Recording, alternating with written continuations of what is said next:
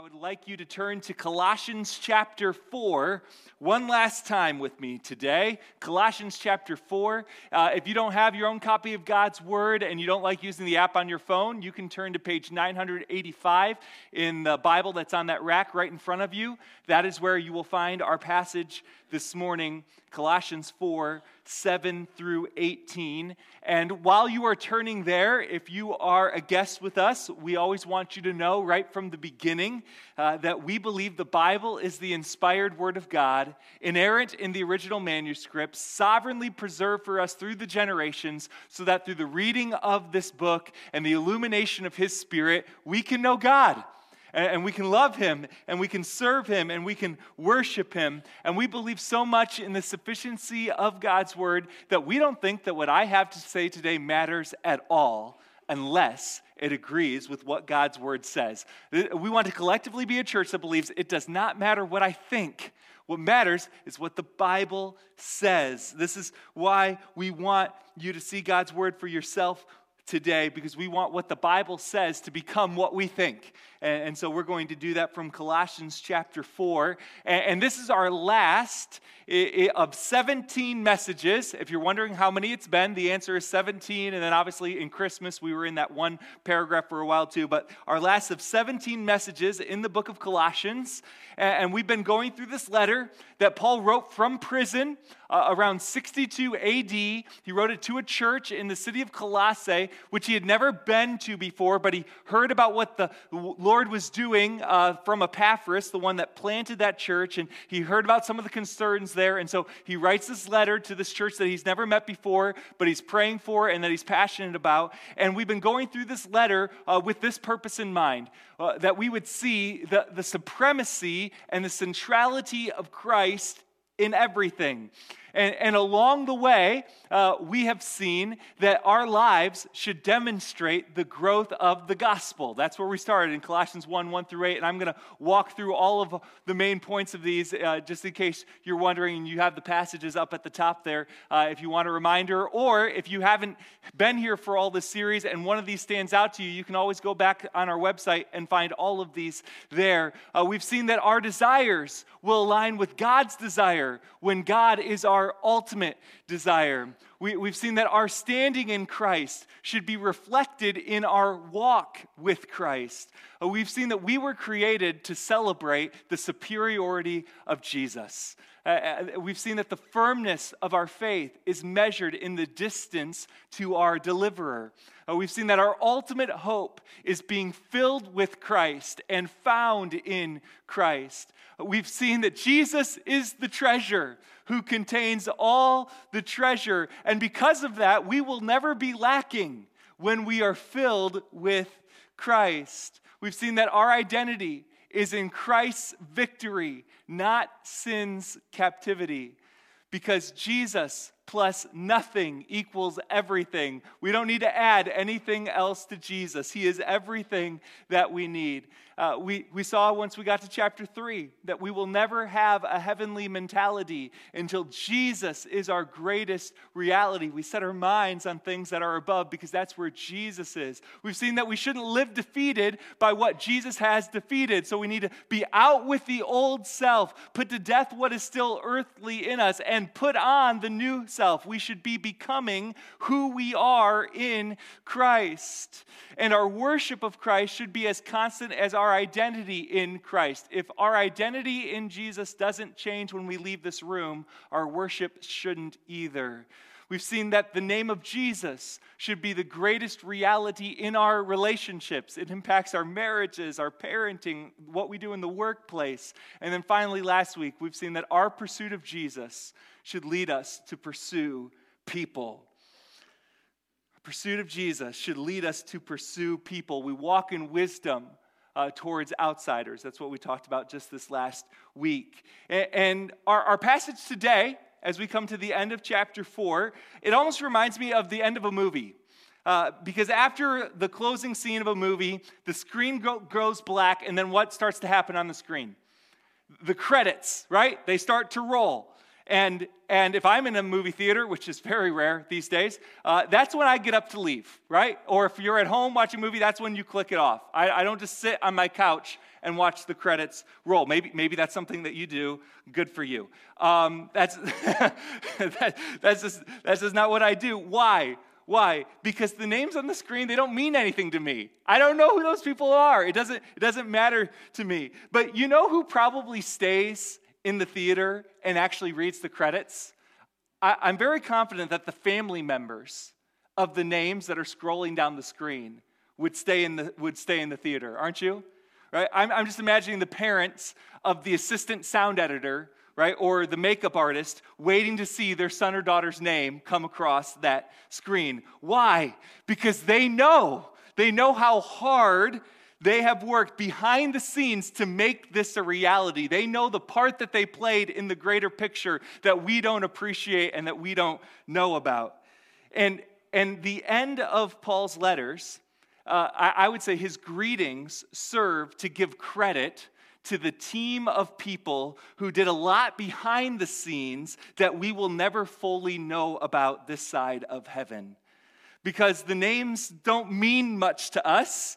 Uh, so we often skip them, right? Uh, when we're reading through the Bible, when we get to lists of names, we start reading faster. We start skimming. We often skip the endings to these letters, right? Because the names just don't mean that much to us. We don't see how it's relevant to us. Uh, but today, we're going to stay in the theater to the end, right? And, and we are going to see what we can learn from this list of names. And I think it'll be helpful for us. And so here we go Colossians chapter 4, verses 7 through 18. Here's the credits at the end of the movie Tychicus will tell you all about my activities. This is a good time to remind you that I'm not claiming to know how to pronounce all of these perfectly. It's just how I've always pronounced them. So you can tell me afterwards if I get one of these wrong, and that's fine with me. Tychicus will tell you all about my activities. He is a beloved brother and faithful minister and fellow servant in the Lord. I have sent him to you for this very purpose, that you may know how we are and that he may encourage your hearts. And with him, Onesimus our faithful and beloved brother, who is one of you. They will tell you of everything that has taken place here. Aristarchus, my fellow prisoner, greets you, and Mark, the cousin of Barnabas, concerning whom you have received instructions. If he comes to you, welcome him. And Jesus, who is called Justus. These are the only men of the circumcision among my fellow workers for the kingdom of God, and they have been a comfort to me. So those are the guys that were of Jewish descent that were part of Paul's team. Now we get to those who were Gentiles. Epaphras, who is one of you, a servant of Christ Jesus, greets you, always struggling on your behalf in his prayers, that you may stand mature and fully assured in all the will of God. For I bear him witness that he has worked hard for you and for those in Laodicea and in Hierapolis. So Colossae was part of was part of this valley, and there were three cities Colossae, Laodicea, Hierapolis, all believed to have been planted by this man Epaphras. Luke, the beloved physician, greets you, as does Demas. Give my greetings to the brothers at Laodicea and to Nympha and the church in her house.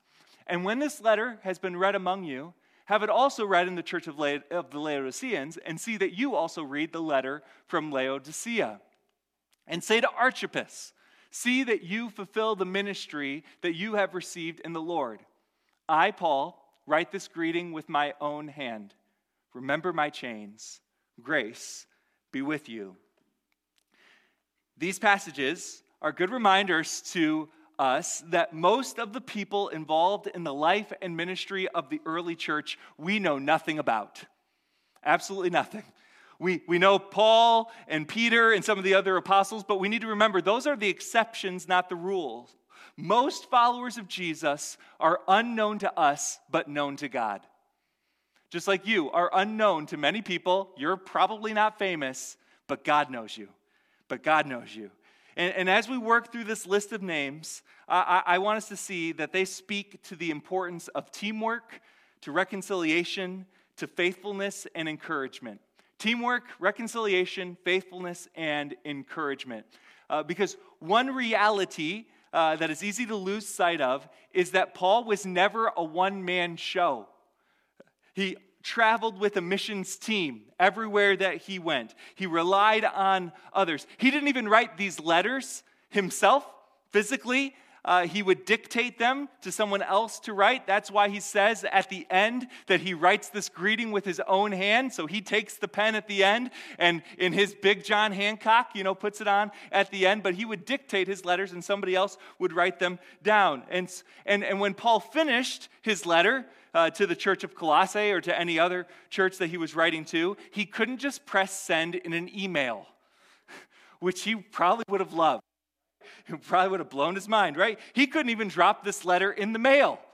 He had to have someone personally travel to deliver it. And do you know how far it is from Rome, where Paul was in prison, to Colossae? I don't expect you to. I, I wouldn't either. Um, it's over 1,100 miles by land and by sea. If you look at the path that they probably took, it was probably 1,180 miles by land and sea. Think about that for a second. Like, think about how long it would take to get from when Paul wrote this to when the church at Colossae actually got it. And, and, Tychicus is mentioned here because he is most likely the person responsible to get this letter safely into the hands of the Colossian church.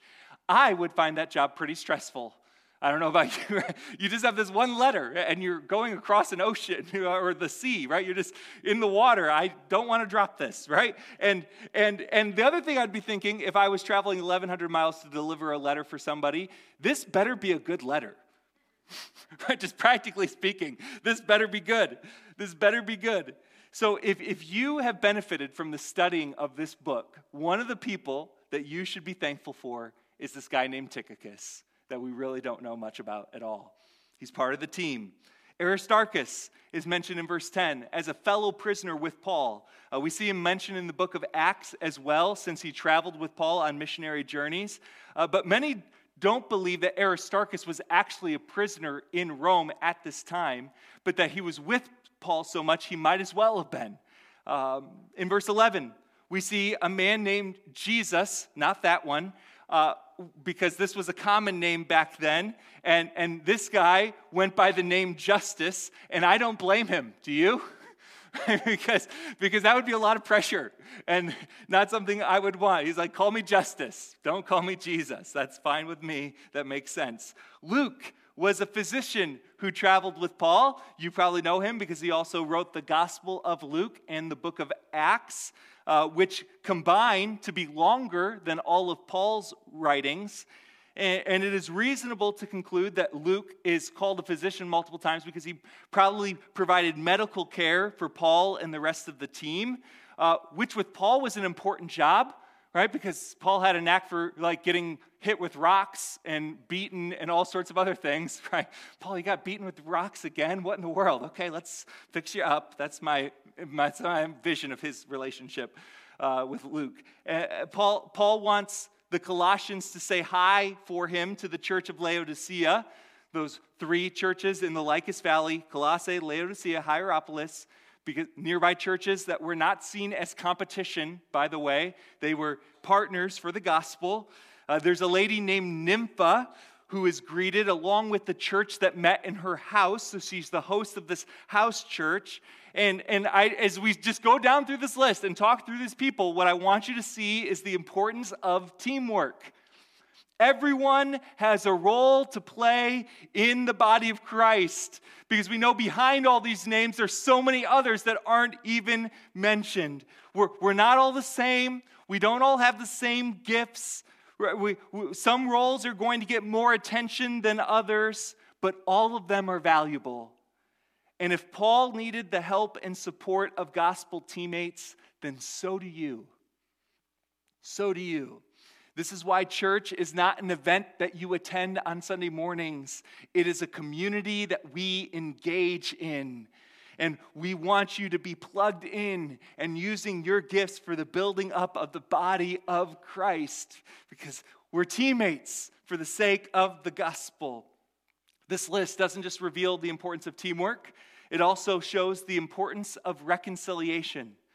Because in verse 9, uh, we find Onesimus, who Paul describes as a faithful and beloved brother who is one of the Colossians, which is significant because Onesimus was also, and some of you know this, a runaway slave who is the subject of an additional letter that Paul wrote to Philemon. And if you read the letter to Philemon today, which is only 25 verses long, which means you have time, okay? You can do this. Uh, if you read that letter, you will find that after running away from Philemon, somehow Onesimus found Paul, and he comes to Christ while Paul is in prison. And Paul now views Onesimus as one of his sons. So Paul sends him back to Philemon, appealing on his behalf that Philemon would no longer treat Onesimus as a servant, but as a brother in Christ. It's a beautiful letter. You should read it. It's beautiful, and it is a picture of Colossians 3:11 that in the new self there is no slave or free, but Christ is all and in all. This is the reconciliation that is intrinsic to the heart of the gospel. Paul, Paul sends greetings from Onesimus, who he is sending along with Tychicus, and saying, This guy is one of you. He's one of you. He's your brother in Christ. Uh, but that's not all, because right after he mentions Onesimus, in verse 10, Mark, the cousin of Barnabas, sends his greetings which is significant because there was a time when Paul didn't want Mark to be on his team. This is referring to John Mark, uh, who you might know from the book of Acts. He had left Paul and Barnabas during their first missionary journey. And when they were getting ready to go on their second missionary journey, Barnabas is like, hey, how about we bring my cousin Mark with us? And Paul said, I'd rather not. And there's more, you can read about this. It's Acts 15, 36 through 41. Uh, there's a pretty big d- disagreement over whether Mark should come with them. And that disagreement led to Paul and Barnabas going on two separate missionary trips. Barnabas takes Mark with him to go to one place, and then Paul takes Silas with him. And I am so glad that Barnabas gave Mark a second chance. And Paul was too, because he proved himself faithful and by the time Colossians is written, Paul and Mark are gospel teammates once again. Because at the heart of the gospel, back to back, to back verses, I don't think it's a coincidence that they're back to back, 9 and 10, is the restoration of relationships. This is why Jesus came, by the way, because our relationship with the holy God of the universe was broken by our sin and rebellion against him. So we needed to be reconciled to God.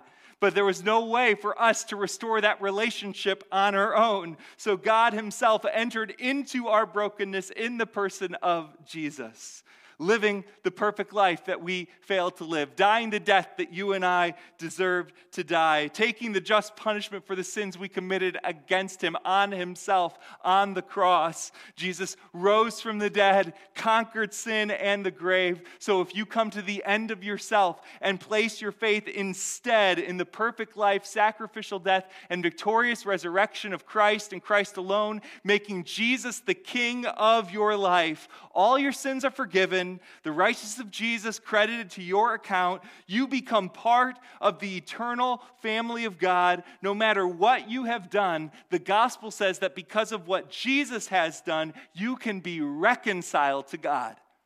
You can be reconciled to God. And the way we live in community with each other should testify to that reconciliation. The reason why Philemon should, should should reconcile with Onesimus is because of the reconciliation of the gospel. The reason why Paul and Mark were able to become gospel teammates again is because of the reconciliation of the gospel. So, this list shows us the importance of teamwork, of reconciliation, and of faithfulness. I love how Paul talks about Epaphras, the one who brought the gospel to the Colossians. Look at this again in verses 12 and 13. Epaphras, who is one of you, a servant of Christ Jesus, greets you, always struggling on your behalf in his prayers, that you may stand mature and fully assured in all the will of God. For I bear him witness that he has worked hard for you and for those in Laodicea and in Hierapolis. I love that Paul says that Epaphras went to work first by going to his knees in prayer for those he was called to lead. And then he labored to see them spiritually mature and walking in the will of God for their lives. This is the exact picture of faithfulness in ministry. Uh, if I had time, uh, we could talk more about the other side of this as well, though, because, uh, because while Demas is mentioned in verse 14 as one of Paul's teammates, Paul shared years later in 2 Timothy 4:10 that Demas ends up deserting him because he was in love with the present world. And it's a reminder to us, as I have been comparing in my mind Epaphras and Demas this week, faithfulness is not a one time decision. It is a daily decision to die to the old self and what is earthly and live for Jesus and what is heavenly. And one reason why we need community and why we need teammates is because we need to encourage one another. And I think we see an example of that in verse 17 when Paul says, Say to Archippus, see that you fulfill the ministry that you have received in the Lord. I love this. I love this. We know very little about Archippus or what ministry Paul was referring to, or even how Archippus responded to this encouragement. But I have to imagine that having Paul publicly recognize him in this way would be pretty motivating, don't you? And I'm confident that we all have someone around us that needs our encouragement today. And maybe their ministry from the Lord doesn't look like Paul or like a, a pastor or like a missionary. Maybe their ministry from the Lord right now looks like caring for elderly parents or, or raising young children or teaching in a public school or faithfully loving a spouse who doesn't know Jesus yet or or to being a testimony to the doctors and nurses during a season of endless doctors' visits. Whatever it is, whatever the ministry from the Lord that you have in this season, let's commit to not going a week without finding someone to encourage. Keep going. Keep going. It's worth it. I see you. Let's encourage one another to complete the ministries that we have from the Lord. We don't skip the passages where the credits are rolling because they teach us. They teach us about the importance of teamwork and reconciliation and faithfulness and encouragement and so much more. And I moved through that quickly uh, because I wanted to close this series in a unique way.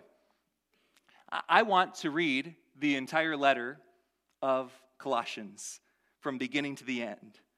Um, I've had a lot to say, uh, and this is, might be, and by the way, we're not going to have the words on the screen for this. So if you want to find it in your Bible or in that one, it's page 983 is where it starts there, or get the app out on your phone. I would love for you to follow along as I'm reading this. Uh, but I've had a lot to say about this book over these 17 weeks, and I want to finish by letting this book speak for itself, because that's what we should let God's word do. This is the way that God's word was intended to be heard people would gather and the entire letter would be read from beginning to end publicly. And that's probably what happened when this letter arrived in Colossae.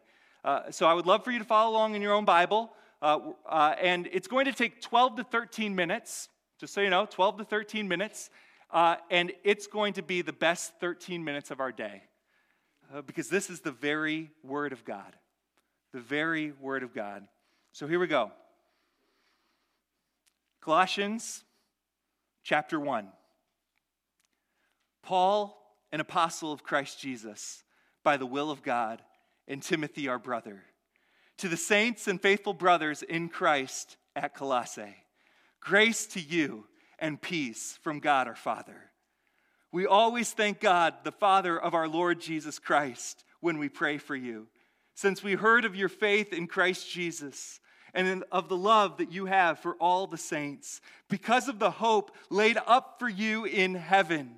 Of this you have heard before in the word of truth, the gospel, which has come to you, as indeed in the whole world it is bearing fruit and increasing, as it also does among you, since the day you heard it and understood the grace of God in truth, just as you learned it from Epaphras, our beloved fellow servant he is a faithful minister of Christ on your behalf and has made known to us your love in the Spirit. And so, from the day we heard, we have not ceased to pray for you, asking that you may be filled with the knowledge of His will in all spiritual wisdom and understanding, so as to walk in a manner worthy of the Lord, fully pleasing to Him, bearing fruit in every good work and increasing in the knowledge of God May you be strengthened with all power according to his glorious might for all endurance and patience with joy, giving thanks to the Father who has qualified you to share in the inheritance of the saints in light. He has delivered us from the domain of darkness and transferred us into the kingdom of his beloved Son, in whom we have redemption the forgiveness of sins. He is the image of the invisible God, the firstborn of all creation. For by him all things were created, in heaven and on earth, visible and invisible, whether thrones or dominions or rulers or authorities. All things were created through him and for him. And he is before all things, and in him all things hold together. And he is the head of the body, the church. He is the beginning, the firstborn from the dead, that in everything he might be preeminent. For in him all the fullness of God was pleased to dwell, and through him to reconcile to himself all things, whether on earth or in heaven making peace by the blood of his cross. And you, who once were alienated and hostile in mind, doing evil deeds, he has now reconciled in his body of flesh by his death, in order to present you holy and blameless and above reproach before him, if indeed you continue in the faith stable and steadfast, not shifting from the hope of the gospel that you heard, which has been proclaimed in all creation under heaven, and of which I, Paul, became a minister. Now I rejoice in my sufferings for your sake. In my flesh, I am filling up what is lacking in Christ's afflictions for the sake of his body, that is the church, of which I became a minister, according to the stewardship from God that was given to me for you to make the Word of God fully known, the mystery hidden for ages and generations, but now revealed to His saints.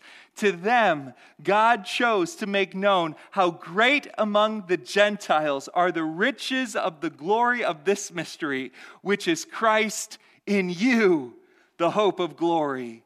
Him we proclaim warning everyone and teaching everyone with all wisdom, that we may present everyone mature in Christ. For this I toil, struggling with all his energy that he powerfully works within me. Chapter 2.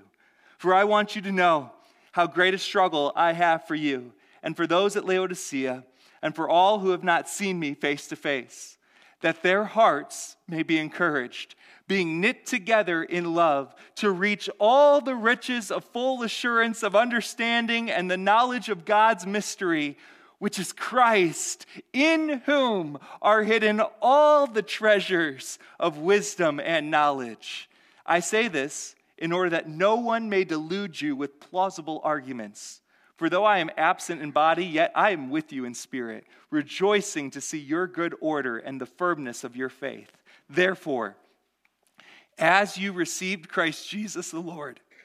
So walk in him, rooted and built up in him, and established in the faith, just as you were taught, abounding in thanksgiving. See to it that no one takes you captive by philosophy and empty deceit, according to human tradition according to the elemental spirits of the world and not according to Christ. For in him all the fullness of deity dwells bodily, and you have been filled in him who is the head of all rule and authority. In him also you were circumcised with the circumcision made without hands, by putting off the body of the flesh by the circumcision of Christ, having been buried with him in baptism, in which you were also raised with him through faith in the powerful working of God who raised him from the dead. And you, who were dead in your trespasses and the uncircumcision of your flesh, God made alive together with him, having forgiven us all our trespasses by canceling the record of debt that stood against us with its legal demands. This he set aside, nailing it to the cross. He disarmed the rulers and authorities and put them to open shame by triumphing over them in him. Therefore, let no one pass judgment on you in questions of food and drink, or with regard to a festival, or a new moon, or a Sabbath. These are a shadow of the things to come, but the substance belongs to Christ. Let no one disqualify you, insisting on asceticism and worship of angels, going on in details about visions, puffed up without reason by his sensuous mind, and not holding fast to the head, from whom the whole body, nourished and knit together through its joints and ligaments, grows with a growth that is from God. If with Christ you died to the elemental spirits of the world, why, as if you were still alive in the world, do you submit to regulations? Do not handle, do not taste, do not touch, referring to things that all perish as they are used, according to human precepts and teachings. These have indeed an appearance of wisdom in promoting self made religion and asceticism and a severity to the body, but they are of no value in stopping the indulgence of the flesh. Chapter 3. If then you have been raised with Christ, seek the things that are above, where Christ is, seated at the right hand of God. Set your minds on things that are above, not on things that are on earth. For you have died, and your life is hidden with Christ in God. When Christ, who is your life, appears, then you also will appear with him in glory. Put to death, therefore, what is earthly in you sexual immorality, impurity, passion, evil desire, and covetousness, which is idolatry. On account of these, the wrath of God is coming. In these you too once walked when you were living in them, but now you must put them all away anger, wrath, malice, slander, and obscene talk from your mouth. Do not lie to one another, seeing that you have put off the old self with its practices and have put on the new self, which is being renewed in knowledge after the image of its creator. Here, there is not Greek and Jew, circumcised and uncircumcised, barbarian, Scythian, slave, free, but Christ is all and in all. Put on then, as God's chosen ones, holy and beloved, compassionate hearts, kindness, humility, meekness, and patience, bearing with one another, and if one has a complaint against another, forgiving each other. As the Lord has forgiven you, so you also must forgive. And above all these, put on love which binds everything together in perfect harmony. And let the peace of Christ rule in your hearts, to which indeed you were called in one body, and be thankful. Let the word of Christ dwell in you richly, teaching and admonishing one another in all wisdom, singing psalms and hymns and spiritual songs with thankfulness in your hearts to God. And whatever you do, in word or deed, do everything in the name of the Lord Jesus, giving thanks to God the Father through him. Wives, submit to your husbands, as is fitting in the Lord. Husbands, love your wives, and do not be harsh with them. Children, obey your parents in everything, for this pleases the Lord. Fathers, do not provoke your children, lest they become discouraged.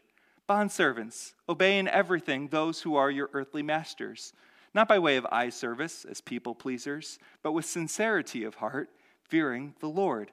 Whatever you do, work heartily, as for the Lord and not for men, knowing that from the Lord you will receive the inheritance as your reward. You are serving the Lord Christ.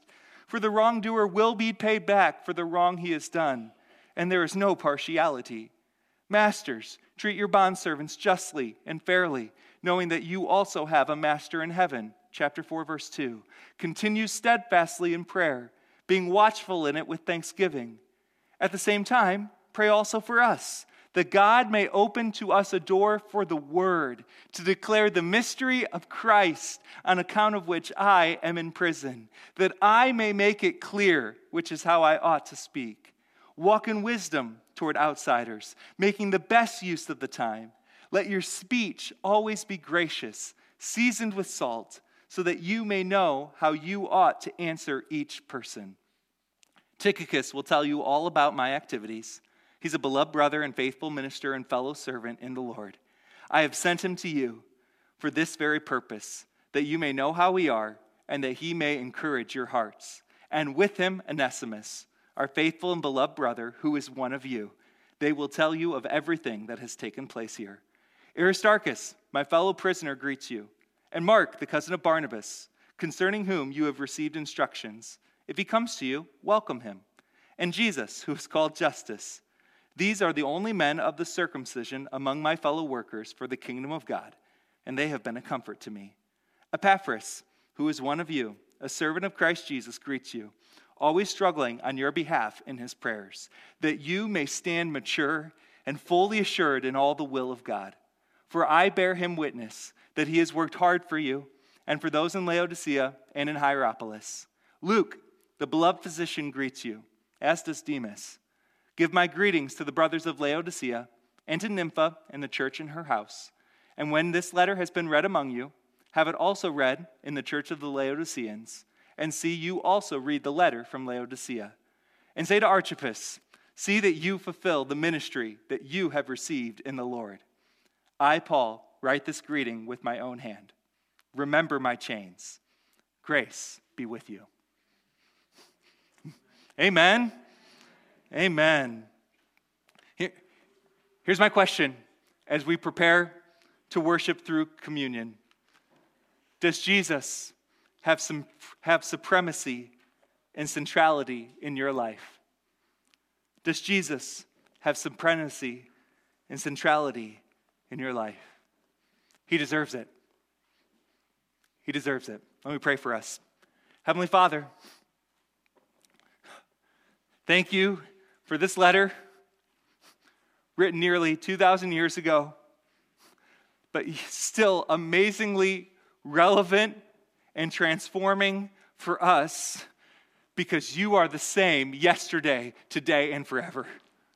And this is all about Jesus and his supremacy and his centrality in everything. And so I just pray that we would see you as the greatest reality and that finding our identity in you would transform us from the inside out and I pray that we would see that your word is sufficient because it's your word. It's your word. And I pray, as Anna's about to sing, that if more of you means less of us, that you would take everything. Because we want the world to see you in us. We want to be more like Jesus and less like our old selves every single day. So thank you for this letter. Thank you for the opportunity that we've had to study it and to see all the implications for our lives in Christ.